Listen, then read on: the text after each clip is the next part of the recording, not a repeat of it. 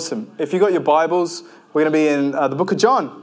Um, last week we launched uh, our deep dive series into the book of John, where we're going to we're going to be camping out in the book of John for a season. So I hope you brought your swags and your tents, and um, we're going to get camped around the book of John. Um, so you got your Bibles, or you got it on your phone, or you got a book. That's awesome. Let's turn to it. We're going to be in John chapter one. And just as a recap, last week, and I'd encourage you, if you've got time or if you're interested, why don't you hop on our website, you know, this week if you missed the service last week, and there's a link where you can go to our, our page where we've got our podcast, and the sermon for last week is there, so you can get caught up on what we talked about more fully last week. Um, but I'm really excited about what God's wanting to speak to you out of the, our series in the book of John. Um, and I was saying last week, I'm really thankful for the Word of God because it means I don't have to come up with the content of what we get to talk about, that God's already thought about it. Um, and God is wanting to illuminate to our heart um, what He's already inspired in the Word of God. So we talked out of um, all the way from verses 1 to verses 18 um, and, and, some of the key themes that were, t- were talked about is that how Jesus was God's revelation, his big, great revelation to us, is that it's Jesus. He is the, the revelation or the, the word of God. It's his greatest expression to us is Jesus. And when we look at Jesus, we actually see the Father revealed. That's what we talked about out of that passage. And it talked about how Jesus was actually the agent of God's creation. It says the Word was God and was with God, and He was there in the beginning and He created everything. Um, and I'm sort of paraphrasing, but you can go and listen and read yourself um, what it says. But it says He created everything that is there. And we talked about if Jesus is the author of creation, and we also read in Colossians that He also sustains creation by His word, is that we don't have to freak out about what's going on in our society what's going on in our world. And I know there is a lot of cause for concern. And there's, I don't know about you, but there's so much stuff going on. And it might seem like chaos, but the Bible says that Jesus is the, the, the author of creation and he sustains everything. So God's in control. God's in control. Can you just and, and, and it's like that fake it till you make it type thing. Just keep repeating that to yourself when we begin to worry and we begin to, to um, stress out. God, you're in control of creation. This is your creation. You're in control. Uh, and, and, and, so amazing things that, you know, Jesus came and he, he came to tabernacle and live with us. So that's all there in what we talked about last week. But this week, we're just going to move on from that and we're going to read from verses uh, 19 to 34. So let's read that and then we'll pray. So, John chapter 1, verses 19, and it says, This was the testimony of John when the Jewish leaders sent priests and temple assistants from Jerusalem to ask John whether he claimed to be the Messiah. He flatly denied it. I am not the Messiah, he said. Well, then, who are you? They asked. Are you Elijah? No, he replied. Are you the prophet? No. Then who are you? Tell us so that we can give an answer to those who sent us. Uh, what do you have to say about yourself? John replied in the words of Isaiah I am the voice shouting in the wilderness, prepare a straight pathway for the Lord's coming. Then those who were sent by the Pharisees asked him, If you are, aren't the Messiah or Elijah or the prophet, what right do you have to baptize? And John told them, I baptize with water, but right, he, uh, right here in the crowd is someone you do not know who will soon begin his ministry. I am not even worthy to be his slave. This incident took place at Bethany, a, a village east of the Jordan River where jo, uh, John was baptizing. Verse 29 says, The next day, John saw Jesus coming toward him and said, Look, there is the Lamb of God who takes away the sin of the world. He is the one I was talking about when I said, Soon a man is coming who is far greater than I am, for he existed long before I did. I didn't know he was the one, uh, but I have been baptizing with water in order to point him out to Israel. Then John said, I saw the Holy Spirit descending like a dove from heaven and resting upon him. I didn't know he was the one, but when God sent me to baptize with water, he told me, When you see the Holy Spirit descending and resting upon someone, he is the one you are looking for. He is the one who baptizes with the Holy Spirit. I saw this happen to Jesus, so I testify that he is the Son of God. Let's pray. Lord, thank you for your word. We pray for your help in in understanding what you're saying to us. We pray that you would illuminate our hearts to receive it, Lord. Would it be to us like a lamp in a dark place? Would your word to us just light up, Lord, what's around us? God, and for those of us that are feeling overwhelmed by darkness or overwhelmed by, by whatever they've got going on, your word becomes a lamp in that place. So, Lord, we just ask for your help in Jesus' mighty name. Amen. So, the book of John, written by the Apostle John, uh, the one that leaned on Jesus' chest at, and asked who's going to betray, had a really close relationship with Jesus. But here it gets a little confusing, and you could get lost in the Johns. That the Apostle John is then talking about John the Baptist. At this point, he's, he's, he's saying to, about John the Baptist, and we're gonna, that's what we're going to dive into. But I want to remind you of what the purpose of the Apostle John, the author of the Gospel of John, what his purpose was in writing this book. And we see it actually in chapter 20, which we're not up to, but we'll skip forward like a little preview. In John chapter 20, verses 31, this is what the Apostle John, the author of this book, says. The disciples saw Jesus do many miraculous signs in addition to the ones recorded in this, in this book, but these are written so that you may continue to believe that Jesus is the Messiah, the Son of God, and that by believing in him, you will have life by the power of his name. So the, the author's intent is to get people to believe in this person, Jesus that he's trying to encourage people, and, and, and it was written about 60 years, probably 60 to 90 years after Jesus was crucified and resurrected. And he is writing to a young church and writing to people that probably never heard. They might have heard rumors about this Jesus fellow that got crucified, but it was still fresh. It, uh, John wasn't writing to a 2,000 year old church that, oh, I know about Jesus. Yeah, yeah, I know. Yeah, yeah, Easter. Yeah, yeah.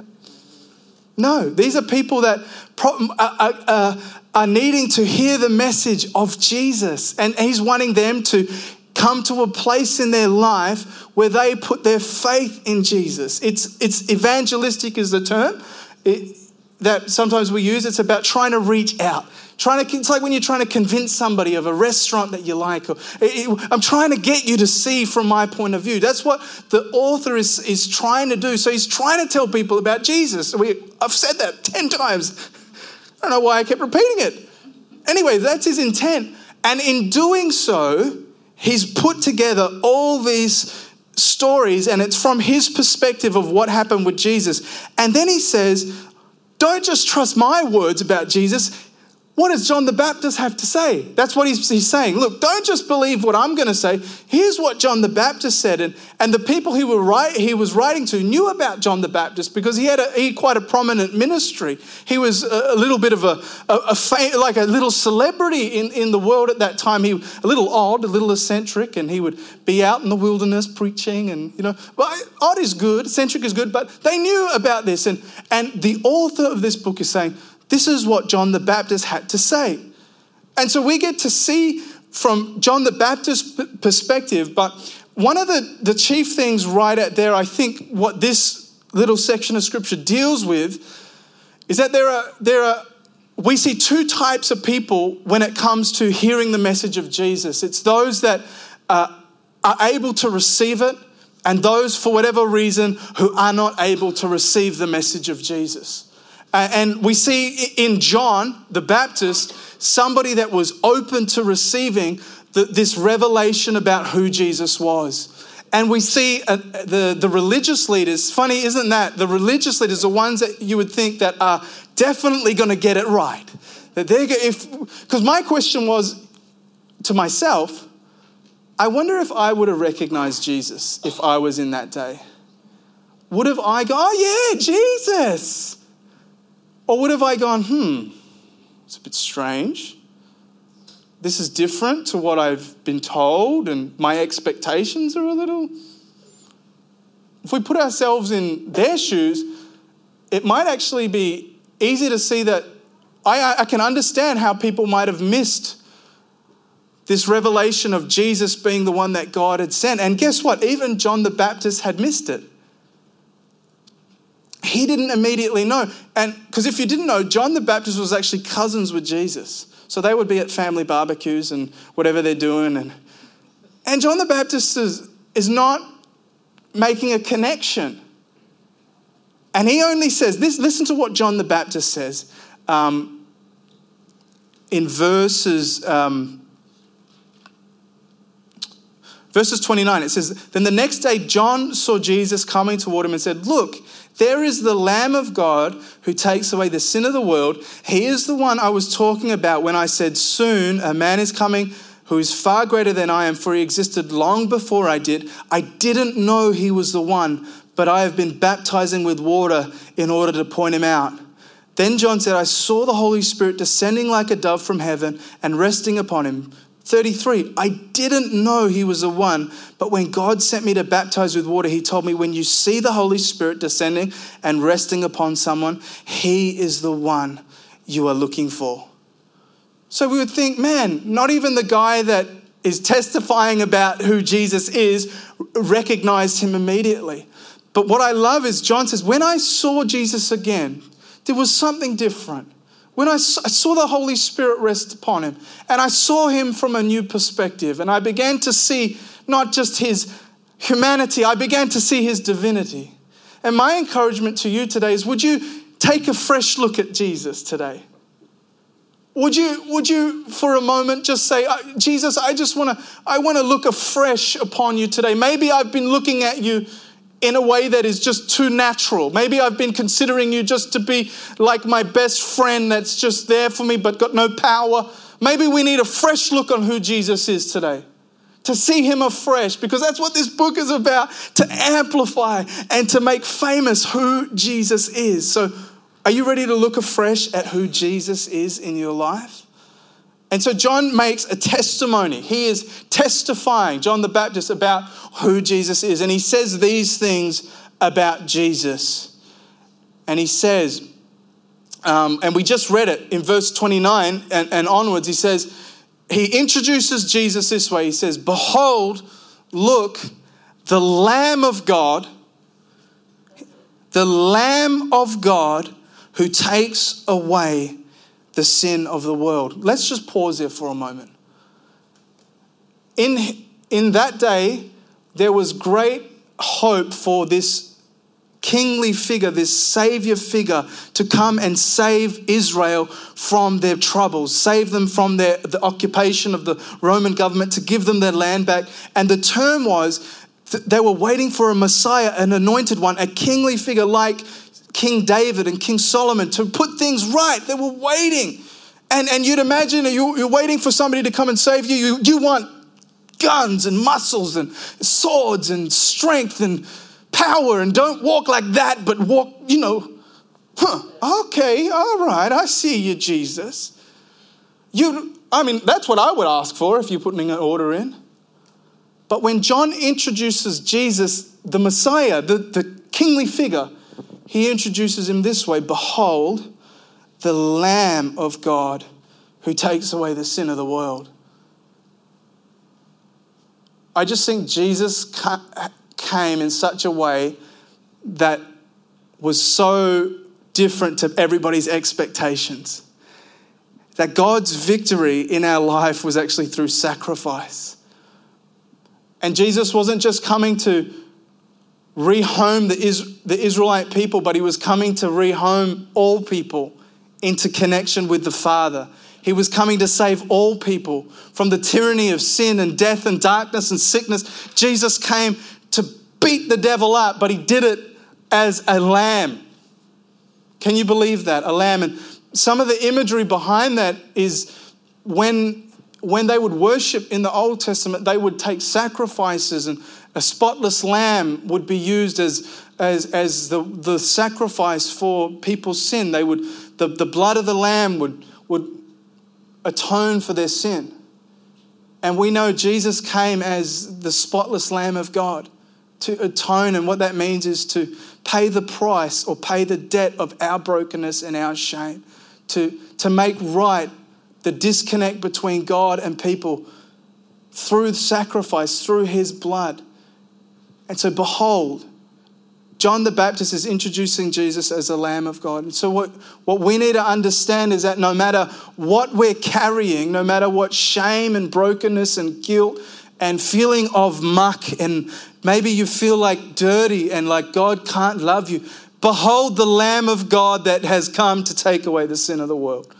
Not just the sin of some people, not just the brokenness of some people, but the world. Hey, you're included in that. Hey, I'm included in that. And thank the Lord that I'm included because uh, how I need the blood of Jesus, how I need the forgiveness of God, how I need the cleansing of Jesus to, to help me and to heal me and to make me right.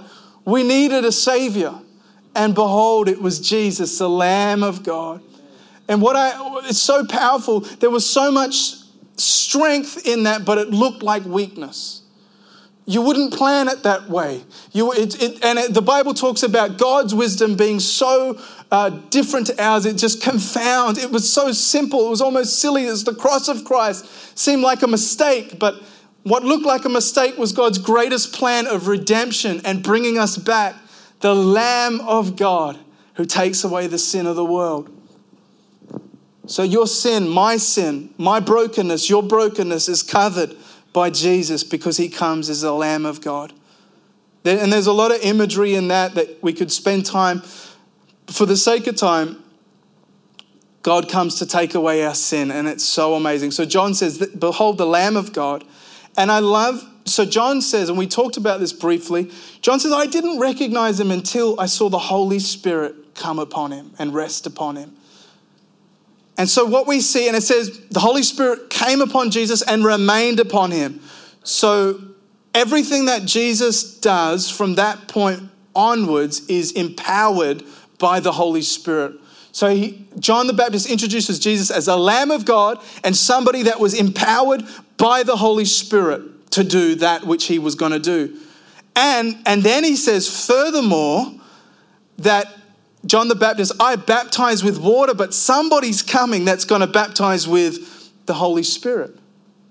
So, the same power that Jesus walked in in the Holy Spirit to do everything that he did, we're going to get into that in the, as we you know, unpack and camp around, was done by the power of the Holy Spirit. But guess what? You're baptized in the same Holy Spirit. It's a secret. The same Holy Spirit that is upon Jesus, Jesus says, I am giving you the Holy Spirit to be with you.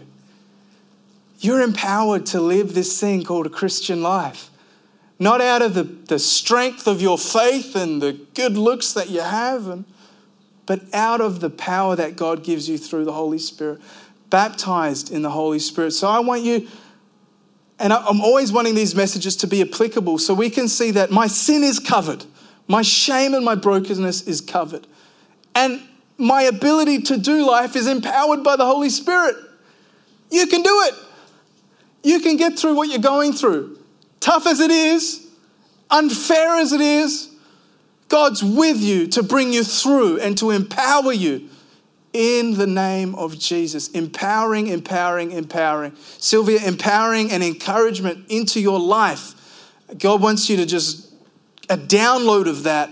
He's all over your life. He's never left you, never forsaken you. He's with you. So feel that, the empowering of the Holy Spirit.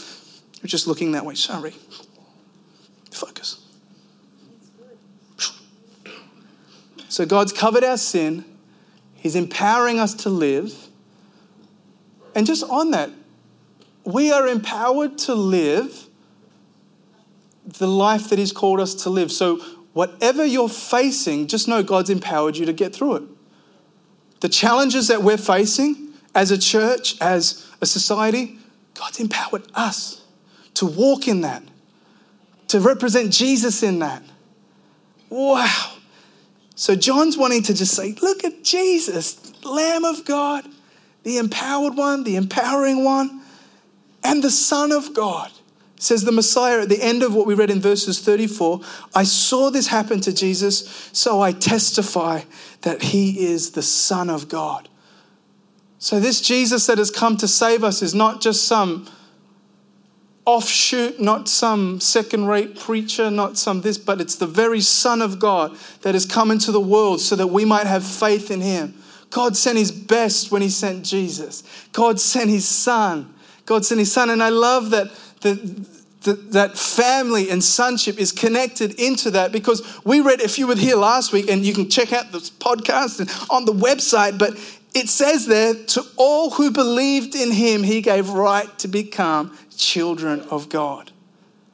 So Jesus is the Son of God and invites us to become children of God through faith in him. Exciting. Okay. So that's who John the Baptist testifies about Jesus. But then I, I, I was loving what I saw from John the Baptist. The passage is about Jesus, but we see through John the Baptist a model and a representation of what it means to be a Christian in the world.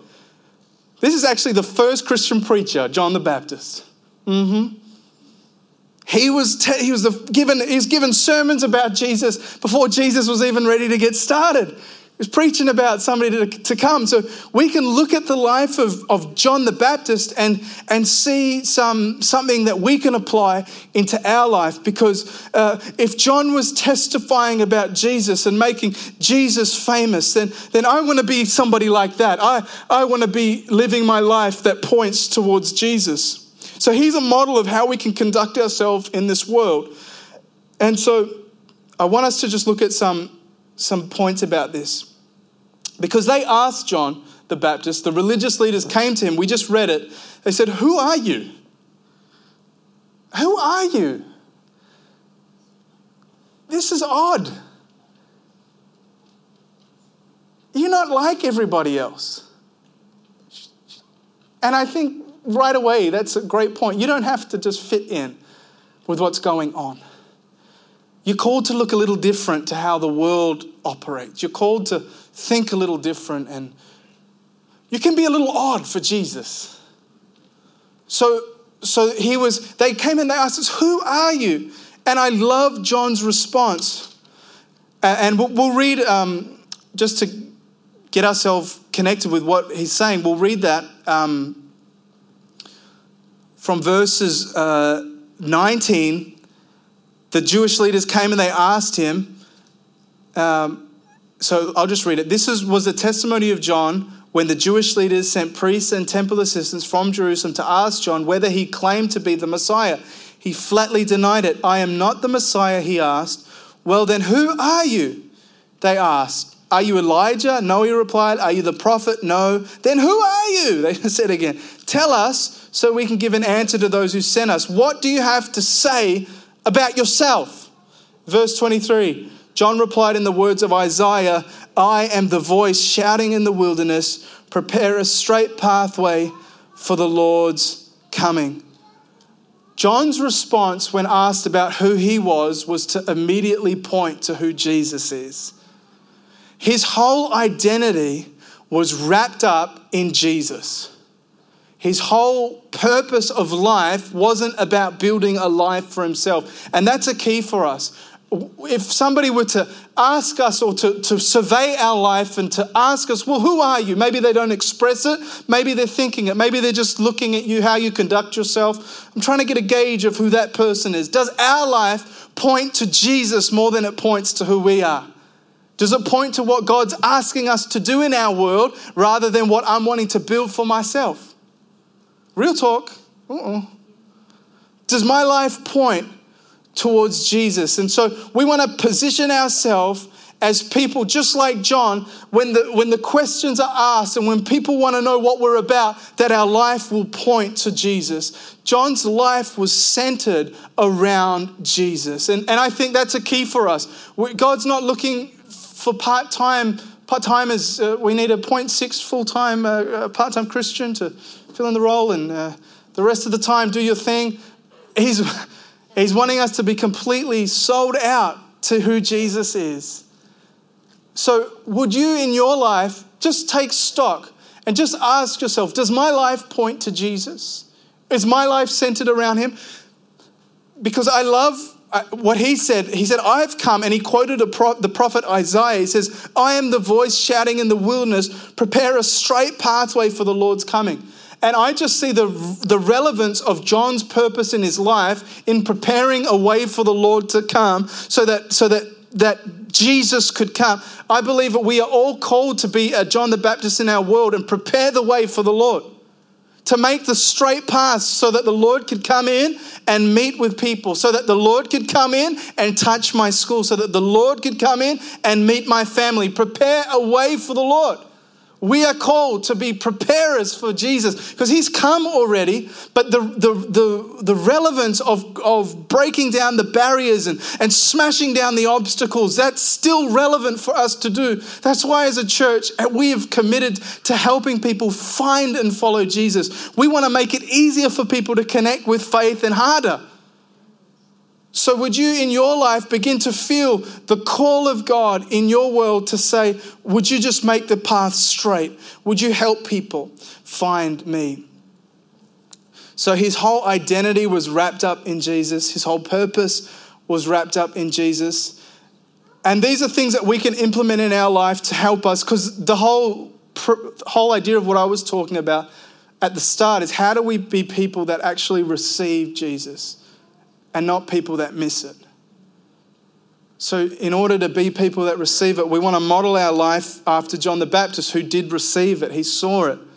So, he centered his life on God. His identity was in Jesus, his purpose was found in Jesus. And I think sometimes we are trying to look for our identity in the things that we do, but God's saying, Would you just find me and then I'll show you what your purpose is in that? It's like seek first the kingdom of God and all his righteousness and, and it'll be it's like when you when you lose yourself, you will find him. It's like you'll sometimes we can look in the wrong place for the fulfillment that God's wanting to bring us, and really we just need to go to the source.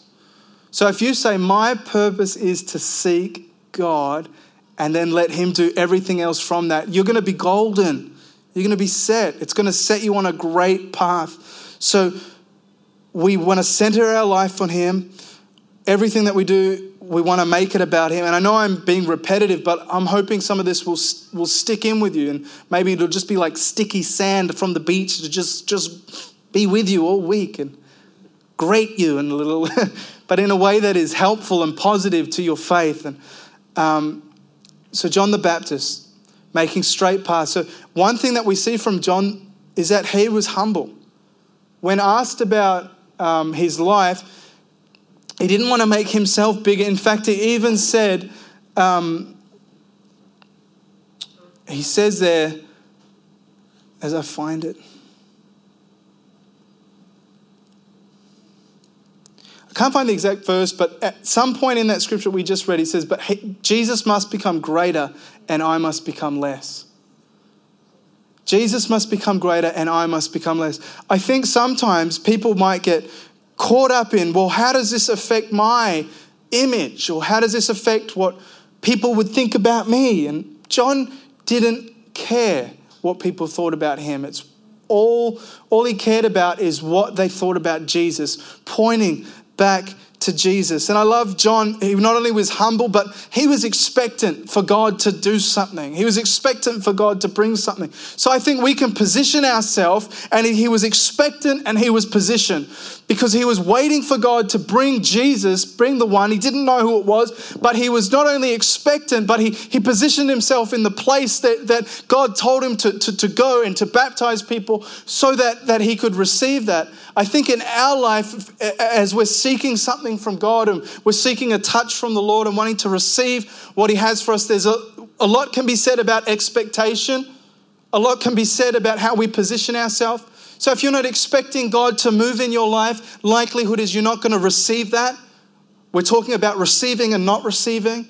If you want to be a receiver of what God is wanting to give you, I want you to start being like John the Baptist and start being expectant for God to give you something.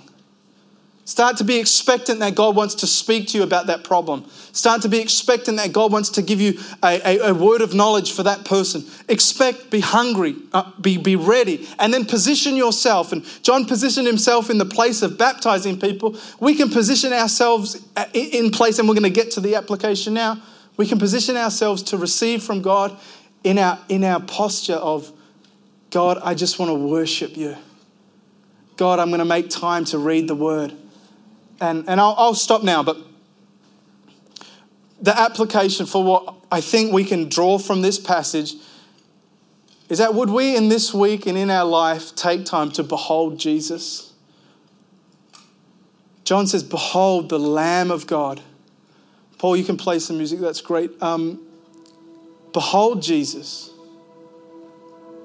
What I love there is that this idea of worship. Would you, would you in your life position yourself to just see Jesus afresh? And take the time to say, Jesus, I just want to I want to behold you. I want to behold Jesus. And in the chap in the verses we read last week, it says it talks about Jesus in verses um, 14, it says, So the Word became human and lived here on earth among us. He was full of unfailing love and faithfulness, and we have seen his glory, the glory of the only Son and the Father. So as we say, God, I want to behold you, God, I want to behold your glory. I want to see you for who you are. God, I don't, I don't just want to see you from my perspective of what I know you to be, but I want to see you as the glorious one, as the Son of the Father, as the creator and the sustainer of the universe. I want to see you, Jesus, as the Lamb of God that came to take away my brokenness. Would you behold him again in your life? And we talked about take stock of your life. Does our life point to Jesus? Does it revolve around him? Am I relying on the Holy Spirit's empowering for everything that I need to do. Like Jesus modeled, would you rely on Him and not yourself? And the major part is would you receive Him into your life? Receive Him again, receive Him afresh, day by day. God, I receive the mercy, I receive your love, I receive your forgiveness. Would we not become too grown for that? Would we become not too Christian to ask for help and to ask for forgiveness? Let's pray. Lord, thank you for your word. We want to behold you in our life. We want to see you for who you are. We want to see you as the glorious one. Thank you that you are the creator and sustainer of all things. God, would you just stand in front of every person right now? The same God that created everything is the same God that's creating in you.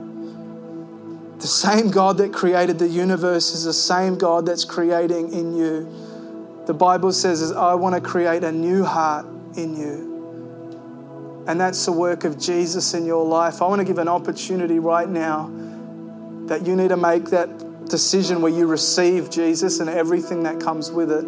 If that's what you need to do, would you just raise your hand? I want to pray with you. You say, Today, Sheldon, I need to receive Jesus. Would you just raise your hand? I want to pray with you. God bless you, sir.